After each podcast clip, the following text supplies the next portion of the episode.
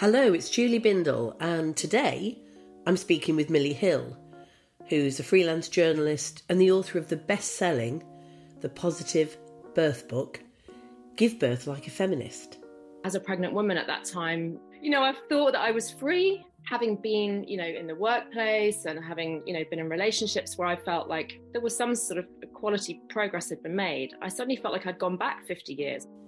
She's also written a, a book that I have given to several of my young teenage and preteen relatives, my period. And she founded and ran the global positive birth movement. She's brilliant. And of course, guess what's happened to her? Because she's a feminist and deals with female biology. Have a listen. Milli, it's such a pleasure to be talking to you today. It's an absolute honour to be talking to you. I've been so excited about this for such a long time. Me I'm such too. a huge admirer of you. Well, ditto. And we we met each other at a conference. It was probably the FiLiA before last, so 2021. Yeah. But we didn't really have time to talk because we're both so in demand and so busy. well, FiLiA is always so full, isn't it? It's always such, you know, you just, it's like a roller coaster of meeting these so many amazing people and so many different workshops, and it's just incredible. Yeah. Well, you're, you know, you're a, a great um, advocate for women's health choices around birth and reproductive autonomy and the like. And in a sense, because I'm I've never had children and I've never wanted children, I've never been pregnant, I haven't given birth. It's easy, isn't it, to think as a feminist and as someone that campaigns for women's rights universally, that this isn't my issue. But of course it's my issue, whether or not I've ever been pregnant or wanted to be. I mean, tell me how, tell me your journey into becoming um, you know, best-selling author on positive birth and an advocate for feminist birthing. What would you call them? Strategies? is there a is there Yeah. a feminist birthing strategy? I think so. Well, it's all about being in the driving seat, like, you know, and knowing that you have choices and that you have bodily autonomy. So, yeah, that's the strategy really, is just becoming informed. But um, I think what you say is true. And I think this is part of the problem is that before we have kids, or if we never have kids, we don't, it's not really on our radar. And a lot of the women who are, you know, have got a voice and are out there writing about feminism maybe are pre-kids. And when I was pre-kids, didn't I didn't it, I it just didn't occur to me. I didn't even think about it. The first time I thought about how feminism impacts on pregnancy and birth was when I was first pregnant. Um, and that was back in sort of well, my first baby was born in 2008. And I just noticed as a pregnant woman at that time, you know, I thought like feminism, I thought feminism was kind of, you know, quite sorted out situation. you know, I thought that I was free. And as a pregnant woman at that time, having been, you know, in the workplace and having, you know, been in relationships where I felt like there was some sort of equality progress had been made, I suddenly felt like I'd gone back 50 years and I felt very infantilized and patronized by some of the professionals I came into contact with, but just the sort of not just particular professionals, but just the kind of overall air around the situation and phrases like, oh, you know, when you have a baby, you just have to leave your dignity at the door. Um, and that kind of thing. And I was thinking, really? I have to hang on a minute. Let's just rewind. I have to leave my dignity at the door. you know, it just didn't seem um, compatible with where I was in my life, sort of as a 30 year old or 31 year old woman who felt like I was, you know, I, I was allowed to be in charge of my life and, and my body. I suddenly felt like that had been taken away from me slightly and that the power dynamic had shifted. So that's kind of what brought me into the conversation in the first place, I think. And before that, before your experience of giving birth, did you feel that you had control over your body? You said that you thought feminism had sorted things. So did Well, you, I think I might you- have been a bit naive about that. but, you're but you're not the only one and, and and it's also it's quite a nice belief to have isn't it yeah. that that we know things have changed immeasurably for women thanks to feminism that we know that we do have far more control over our reproduction over our bodies but going back a step, I suppose looking at what the other evidence tells us, how prevalent rape and sexual assault is, which is an assault on our bodies um, and on our bodily integrity. Did you kind of keep those things separate? Did you think that women had progressed in some ways, but were still being held back in others? Or did you kind of live in a bit of a utopia, do you think? Um, I think I was personally lucky in that I had never been sexually assaulted. So I think that that has an impact on how you, you know, the lens that you see things through.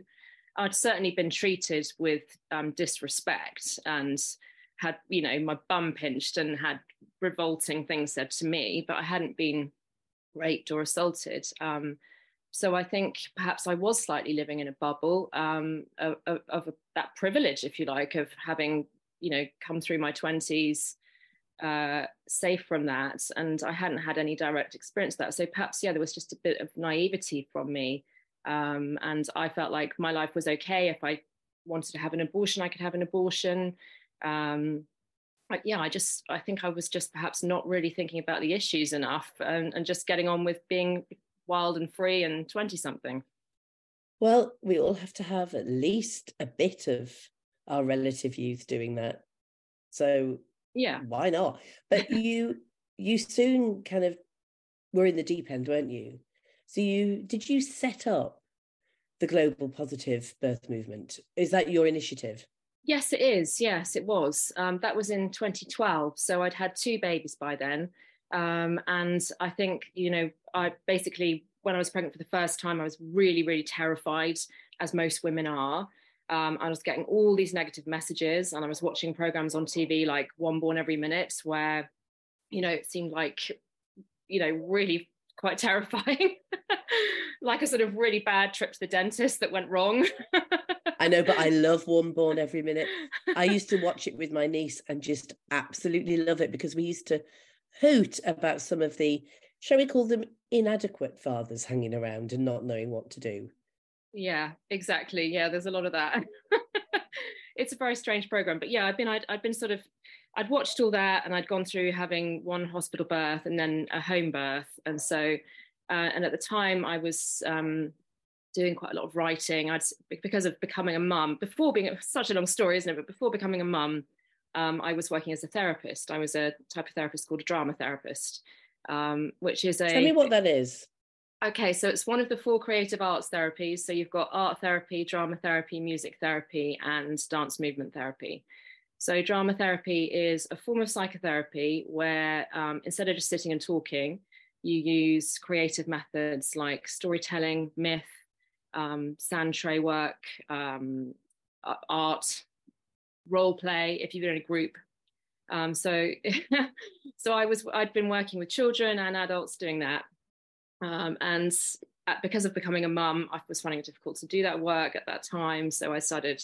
I, I needed a creative outlet. I needed to do something. So I started blogging and writing, and I started writing about motherhood and what that was like. And I started writing about childbirth, and a lot of people were very interested in what I was saying because I was kind of like saying I was asking some questions and you know about how women were being treated and why were so many women traumatized and that kind of thing and so that then led to me having a bit of a platform through the blog and and then some journalism. And from there at that time in 2012 it's hard to believe now when you look back on it but that was when sort of facebook was kind of exploding. Everyone was on facebook and thought it was brilliant. Um, oh god i remember those times. In fact i'm going back even further when friends reunited was yeah. a huge thing. Yeah i mean yeah. i'm six i'm 60 so we're we're we're different. You're younger than me but but friends reunited was the very first of that type of social media platform. Yeah I and remember that. it sounds so weird now. It i know so weird. Yeah. But but what i saw in in facebook at the time was an opportunity for women to communicate with each other in a way that had never been possible before.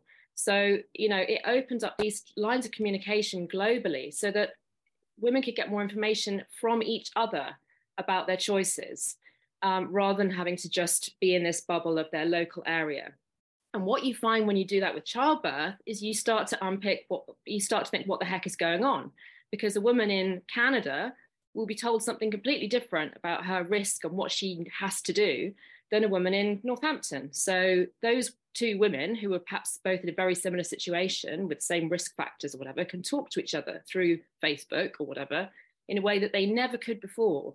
So that was what the positive birth movement was all about for me was setting up something where that we had these real life groups. So anyone could set up a group. It was completely grassroots. I did it all for, with no money involved. Um, people could set up a group in their local area. So these were people like doulas and hypnobirthing teachers, and or, or anyone could do it who was just passionate about birth, like someone who'd had a couple of kids, or whatever, and just wanted to do a group.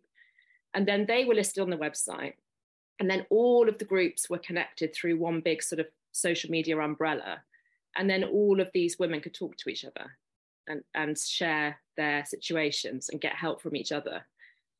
And the interesting thing I was thinking about about the positive birth movement the other day was that when I first envisaged it, I really wanted it to be women's groups. I really wanted it to be women only in the real life groups because I'd run women's groups as a therapist and I understood the power of women only spaces. And quite quickly into it because it exploded. When I when I put the idea out into the internet, it, it just exploded, and um, there were so many groups and quite quickly people started saying to me i think this is really wrong that dads can't come to these groups. You know dads are part of birth too. They should be there da da da da da and i kind of a little bit of me felt a bit disappointed because i was like oh that wasn't really kind of what i meant but then i thought no come on they're right be reasonable you know let's have dads in and when i say dads i mean obviously lesbian partners as well partners um, so i thought i yeah I, I gave in um, and I just said, look, everybody can run the kind of group they want to run. And I think that was my first mistake. Do you know when? Can you pinpoint when the phrase we're pregnant used by heterosexual couples started coming into popularity? No, but that's a very interesting question.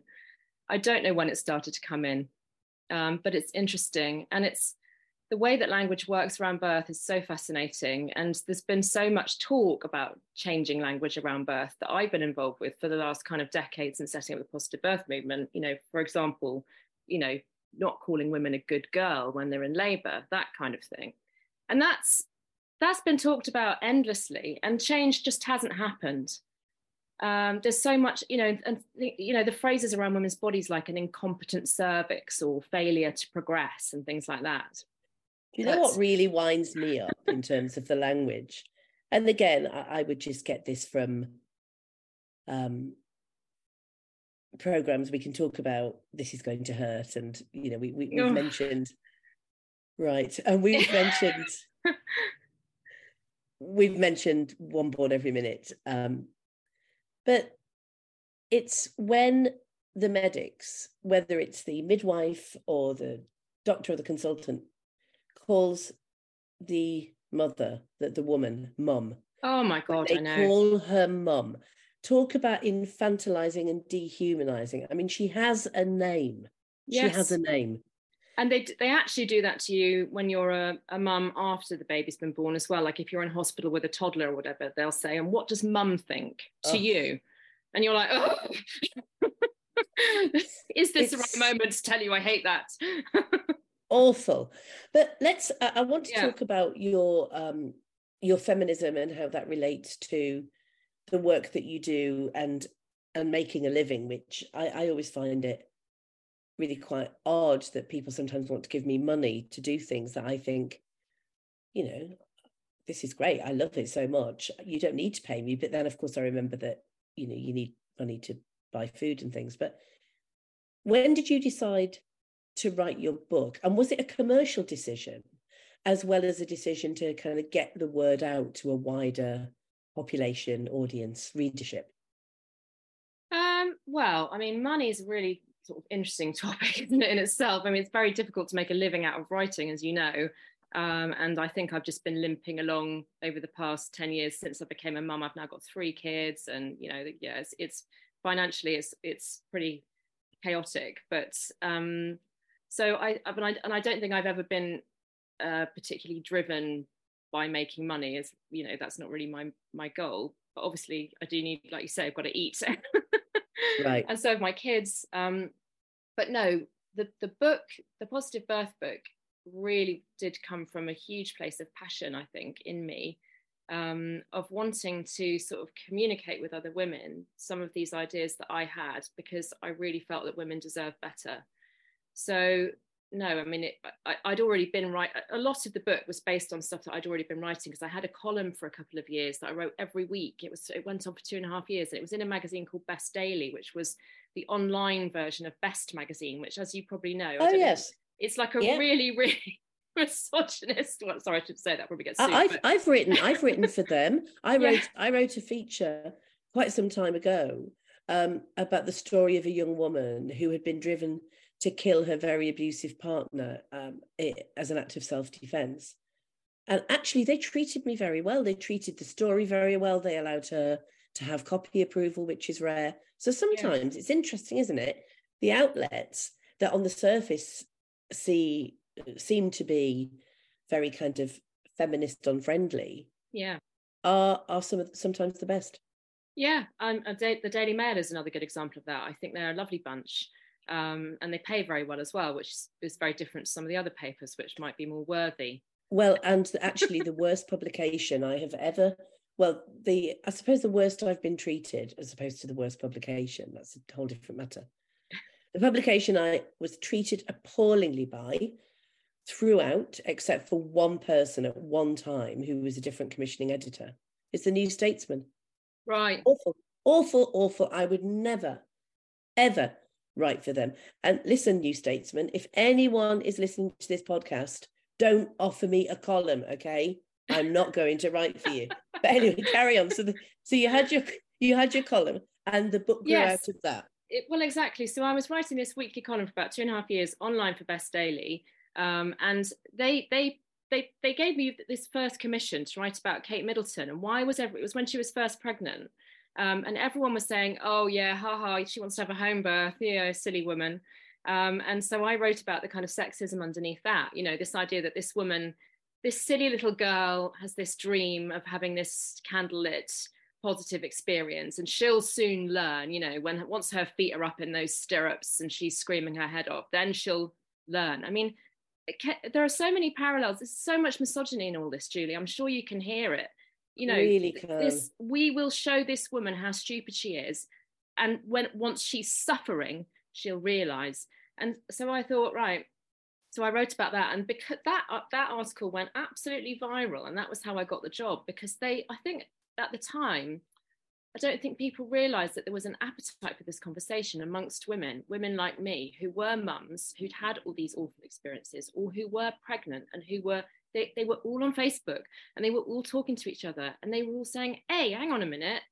What? How, why does it have to be like this? This is misogyny. This is sexism. Right. I'm being told what to do. I'm being disempowered. I'm being, you know, infantilized. And so, so, so in fact, it was pre, well, it ran in tandem with Mumsnet, but it's a yeah. similar issue, isn't it? So women can be can come to a realization, have a light bulb moment when it's to do with issues of childbirth, of raising children, of pregnancy. Even if we haven't had that experience, it really has taught me a huge amount talking to women who have given birth, who are raising children. Yeah, yeah, and you know, it's the, it's women talking to women, and I think that for all the ills of social media and the internet, I think it's been brilliant for that because it's opened up these lines of communication, and it's how it's created this kind of like sort of like Mumsnet, you know, is another good example of of this sort of immediate women's group that women can go to. And when you look at the history of childbirth and and you know and women's bodies, this idea that we are just a container and a, you know a vessel for the baby, yes. a, a, shell that, that, can be cast like uh, cast aside once the healthy baby right. is born. You know, it's got quite long roots, really, hasn't it? And speaking of which, surrogacy. Yeah. Women as vessels, women as containers, women who don't matter in relation to the baby, and then the commercialization of pregnancy, the pimping of pregnancy. Yeah. And in my view, there's no such thing as altruistic surrogacy. It, it's it's as it's as rare as the genuinely happy hooker, the woman who really loves being prostituted. They may well exist, but they're so rare. I've spoken to so many so called altruistic surrogates who tell me that, of course, the cash was the incentive, as well as the fact that we are conditioned and socialized into being nice and selfless and kind and doing things for other people. Yeah.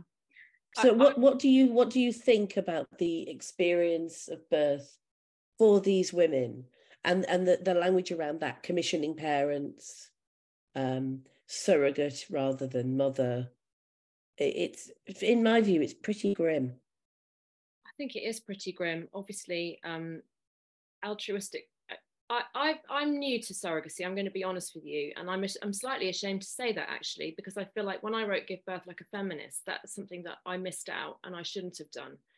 The reason that I it wasn't really on my radar was because I'd only ever heard these altruistic stories. I'd never, I, I hadn't really ever um, gone down in in the in the birth world that I was in, the birth world bubble. People were just not talking about surrogacy in negative terms. I'd never heard that until the last couple of years. So uh, yeah, it just it. I had spoken to someone who was a surrogate um, for a family member, and they had some negative feelings about it. Um, and I don't know how they feel now, so I can't speak for them now. But I mean, it did strike me that it was quite a an enormous thing to do in terms of you know the emotional journey that you must go on. But i think i just accepted that some people felt that they wanted to help other people to that extent you know like say it was a sister um, or a friend that they would that that was an, an amazing act of kind of you know self self sacrificing kind of like you know altruism. So yes, I have. I am only just beginning to learn about commercial surrogacy, and I'm sorry to, you know, I'm sorry to say that I feel bad that I've. I, it's, I, it, uh, but it also interests me that nobody's talking about it in that world. It's um, but then in in the that world, is interesting. Yeah, in you know, it's very narrow, I suppose, and uh, you know, it's very um it has its own narrative like every other sort of segment i suppose of, of the world. And a lot of it is you know obviously as we know ideologically captured around the uh, gender issues as well. So uh, of course of course. And i mean i hadn't considered the breast milk trade. I have spent a long time campaigning against the sex trade surrogacy all forms of violence against women and girls and have been attacked by men's rights activists all the way through that. And now the kind of new face of men's rights activism is the trans ideologues. And there you were um, throughout those years, throughout many of those years, doing the work that we've just been talking about on positive birth and a feminist approach. And you ended up being attacked by men's rights activists in the guise of um, concerned marginalized peoples. And you, you talked earlier on about how when you set up women only groups, it was, well, why can't the fathers come? What about the men? And in my view, the type of trans activism that has targeted you and me for the work that we do, that's exactly what they're saying. What about the men? You can't meet as only women. You you're not allowed to be outside of our control. Tell yeah. me how this built up for you. We're not going to focus very much on this because I'm much more interested in your achievements and the positive difference you've made in the world rather than having to get you to dwell on horrible things. But I think it's really important that we get it out there. What happened to you? Well, um, after I, when I wrote the Positive Birth book, which was 2017, um, the the language issue wasn't wasn't coming up in the birth world and i'm just going to call it the birth world as in you know all the people i was connected to who were working in birth, the field of birth. Um, and so that was fine. And then over the next couple of years in between then and the publication of give birth like a feminist in 2019 it started to become more started to sort of crackle and fizzle away a bit. So there were phrases being used like birthing people um, and assigned male at birth or assigned female at birth when Give Birth Like a Feminist came out, I can remember, or just before, obviously, when it was in edits, I can remember thinking, should I change my language in some way or should i put in one of these disclaimers that people put in now? And they're in all books now actually about women's health. It's extraordinary. Uh, something in me at that point resisted and i thought no i'm not going to write a disclaimer. This is a book about women and misogyny and violence against women and sexism and power dynamics and it's about you know I don't, i don't i don't have to apologize for that. This is you know it's a book about sexism and i'm going to use sex-based language. So i left it um, and then in between and then it came out in 2019 and then it started to sort of ramp up in the birth world where this language is being used more and more. And the pressure to change language on websites and articles and books and everything was growing. Um, and no one was allowed to question it. I was, you know, I was sort of kicked out, I think, of a, a, group or really got rapped on the knuckles a couple of times for saying like just perfectly reasonable questions. At this point, I wasn't at all militant like I am now.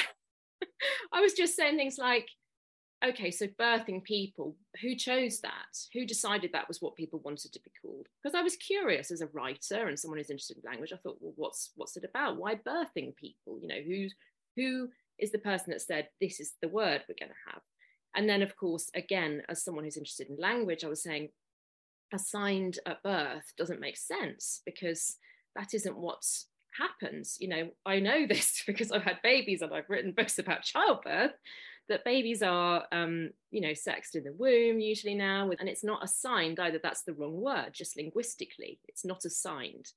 It's assigned implies given from the outside, but sex is innate in in the body. So I was saying perfectly what I felt perfectly reasonable things like this, and I was getting into hot water. And then the pandemic happened, and I was so I kind of used the opportunity of being locked in my house with three young children to sort of go on a bit of a research project about gender. And I listened to a lot of podcasts um, and I read a lot of articles. And I started to notice that women that I admired, as you know, for example, Suzanne Moore, um, Helen Lewis at the time, although I think she's gone a bit quiet on it, but um, Victoria Smith um, was sort of talking about, you know, women who I'd already knew of. And the other thing that happened was that when I was writing Give Birth Like a Feminist, I made contact with Jane Clare Jones. Well, the reason I made contact with her was because she had written a very academic paper about um, childbirth and cesarean and because of that i'd i'd messaged her on twitter and said oh i'm just reading your you know i think she sent me the paper and we talked about it a bit. Um, and so i started following her on twitter. And so obviously as people listening to this who know about jane clare jones will know she was an absolute powerhouse through those years or 2019 2020 2021 talking about gender. And she was really opening my eyes. Um, i guess that she broke me out of that bubble that i was in and I'd also seen, you know, that uh, a movie called Trans Kids, It's Time to Talk, and I actually knew the person who um, directed it, so that kind of helped me again think because I think a lot of it you sort of think, am I going insane here? Because people keep telling you you're a bigot, you're being bigoted, and so you need that sort of affirmation, to, for want of a better word, from by by finding that people who you consider to be completely sane and not bigoted right. are on the same path and on the same sort of line of thinking. So it was all a bit right. of a journey for me, I think. Um, and I just came to the conclusion more and more and more that this is just this is bullshit. So what then happened? Sorry, it's so, so hard to cut these stories short. But what it's then happened? fine. what then happened was I know um, that these stories are complex, so oh yeah, you you take your time. They're very complex but yeah so then it was it was november 2020 and um, it was the international day to end violence against women. So obviously um, having very fairly recently had a book published about obstetric you know it's not all about obstetric violence but some a lot of it is. Um, you know someone tagged me in a instagram post. I didn't know the person, but they tagged me in this post and it had all these tiles, you know, that you could scroll through. Um, and it was uh, the first tile said obstetric violence um, is all about power and patriarchy or something. I thought, okay, great, yeah, that's true. And then it said, um, it said, I have to write these things down because I forget them. It said, birthing people are seen as the fragile sex. That was the next sentence. And I thought, oh, come on. Oh, God, please. You know, you can't, you're mixing up your language there in a way that just doesn't make any sense. It's not then it's not birthing it's not people who are seen as the fragile sex you know you're ignoring you're ignoring the issue there in a spectacular way by putting those two phrases fragile sex and birthing people together. So i i was very polite. I'll tell you what i said. Uh, i said I, I, I, could read it out if you want but i mean i literally said so politely um you know thanks for tagging me in this post. It's so interesting um but in my opinion, and my, you know, I'm terribly sorry about having an opinion and you know, the way you sort of preamble these things. I didn't go in like say, you know, this is bullshit. I just said, you know, it's in my opinion, um, it's not birthing people who are seen as the fragile sex, it's women. And as I said, let's not forget who the oppressed are here and why. Right. And which I thought was perfectly okay. And they said, you know, well, I can't remember. They said, "Oh, well, actually, it's not just women who give birth and all this stuff." And I said, "Well, that's fine. You think that? That's up to you. But I, I actually think that it's, it, it's we should say women, and that's what I'll." And, and that it was very, very mild mannered, very, um, you know, an intellectual rather than a kind of visceral level that I spoke, and absolute all hell broke loose. That was the catalyst for all hell breaking. Oh dear! So, what did this hell? What what shape did this hell come in? Milli, tell us. Well, it was a sort of um, a purity spiral, um, an internet pile-on, um, mainly on Instagram, but all over the uh, face, you know, Facebook as well. Not really Twitter, but it, Instagram and Facebook pile-on. So just lots and lots and lots of posts where they all tagged me, um, and they were all doulas, hypnobirthing. This wasn't like you know. Uh, avatar people with the you know, blue haired avatars or whatever.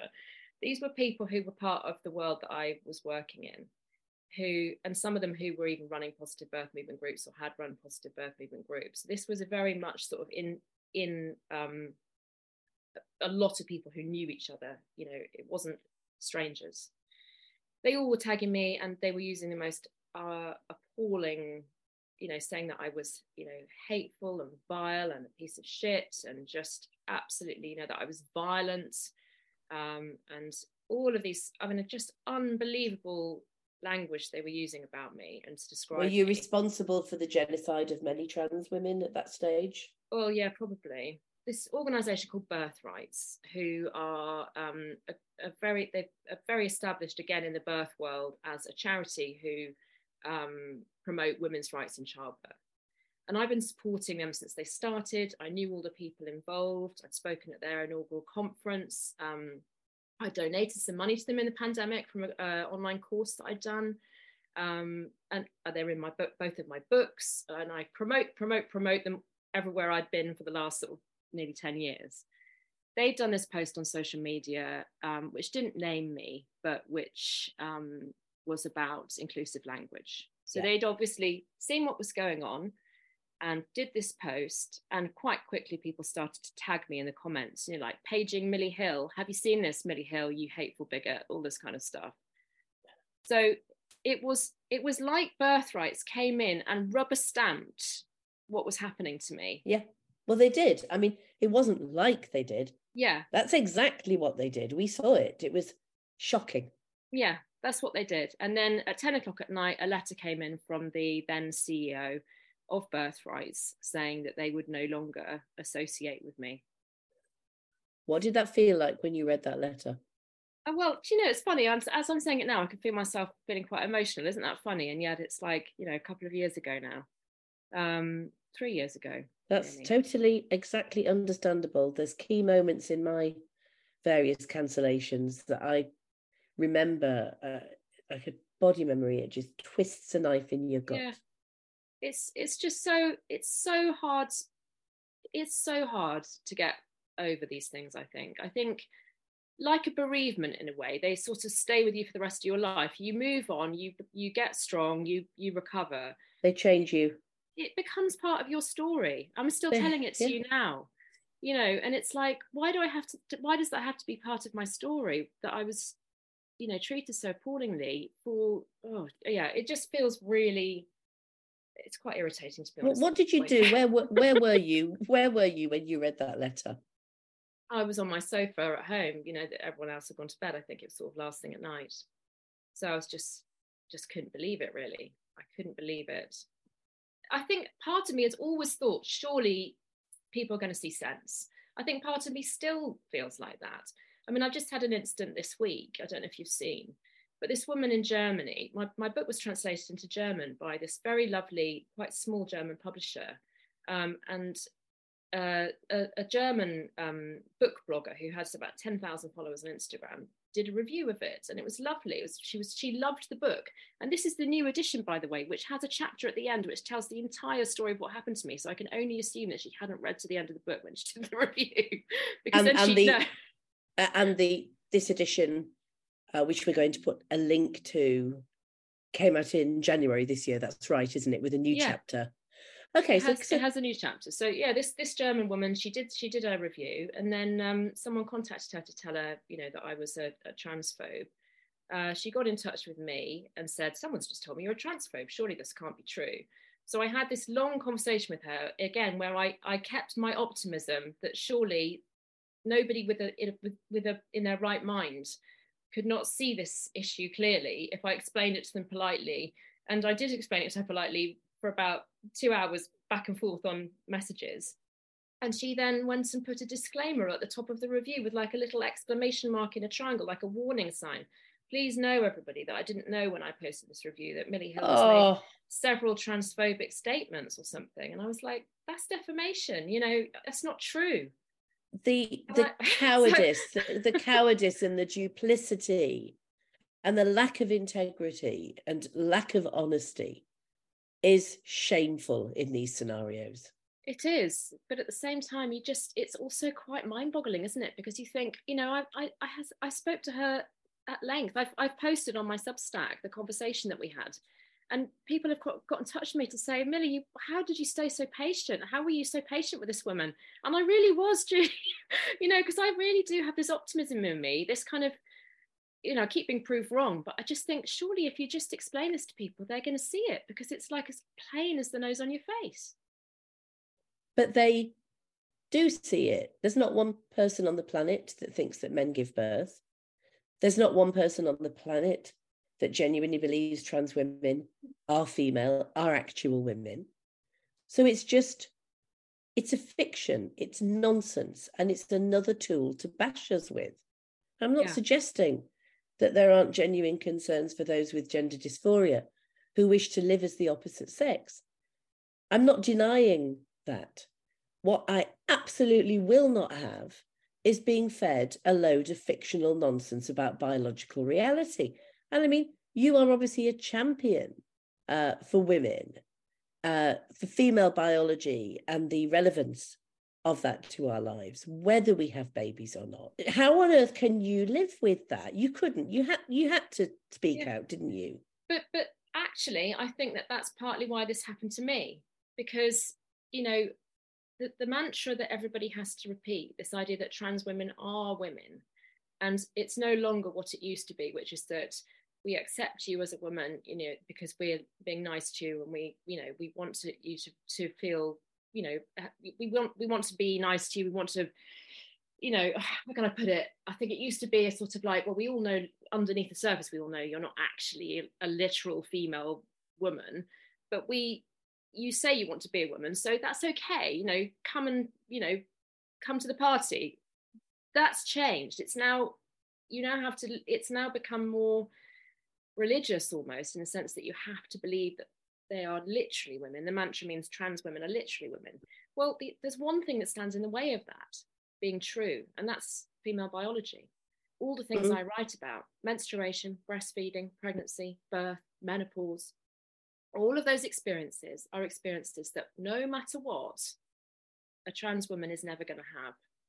And so they have to ideologically capture all of those industries, if you like, and, and worlds and the language around all of those experiences, because those experiences are standing in the way of trans women being women. And I think when when women in the birth world and the breastfeeding world use the ideological language, I think they they think it's about trans men. They think they're being kind Mm. to actually their sisters, really, who identify as male and who might still go through to have a, a pregnancy, for example. That's who they think they're being kind to. But I don't think it's about trans men. I think it's about trans women because if you can get someone It like is. me or anyone who's eh, you know got a, a breastfeeding organization or whatever to say it's not only women that breastfeed, then you know you've you've won. You've you've changed the you've changed the story completely to mean that female biology is no longer something that's exclusively female. It's, it's so trans women can be women. It's very disturbing to see men breastfeed and produce what they say is milk that's the same as mother's milk, breast milk. And it looks to me like a sexual fetish. And I'm not having it. And this is me saying it, I'm not putting words in your mouth. But I do think that we need to be able to speak of our genuine concern, even if it's discussed, about the way that men appropriate women's bodies, because this is what we're in the business of as feminists. I talk about my disgust at men being sexually attracted to children, my disgust at men wanting to have sex with women who are conked out on alcohol and drugs. It's disgusting. Mm. And I think that we need to be able to use these words and to be visceral in our language about these things. Because what you do and what I do, we're in different worlds in many ways, but it's all under the same banner of feminism, of women's rights, and the quest for women's liberation. What would what are you doing next, Milli? Tell me about your plans for the future and what you're working on at the moment and where we can find all of your work. Give yourself well, a bit of a plug. I am writing my fourth book. Um, and I'm trying to finish it at the moment. So I'm at that awful stage of just like literally groaning and sighing and wailing every day at my laptop and writing. It's horrible. Oh, it's horrible. It's I hate that hideous. stage. so yeah that's what i'm doing so that is book four and i think i'm really excited about it really even though i wish someone else would finish it for me because it's kind of bringing everything together that i've kind of has, you know it's quite a nice step forward for me because I, I did a lot of work around the birth stuff and then i wrote a book about periods for pre preteen girls you know 9 to 12 year old girls. And that is we, such a wonderful book. I keep meaning to say this to you. And I, I read that book because I needed something to give to a, a young person who has that to come yet. It, you know, she she's she's not been given very good education so far about her body and uh, and the like. And I read it before giving it to her, so if she asked me questions about it, I would be informed. It's such a brilliant book, listeners. Please, please get it. Please oh, give it to you anyone that would might need it be interested in it thank you yeah i do love that book actually i've had loads of lovely feedback about it it was just a pandemic thing that that you know someone my agent said you know do you fancy doing a period book sort of thing and i was like literally in the lockdown and there was it was partly i suppose i did have some of the um, stuff about you know children with gender dysphoria in the back of my mm-hmm. mind as well and when i was writing it because that was what i was reading about a lot about at the time and learning about at the time.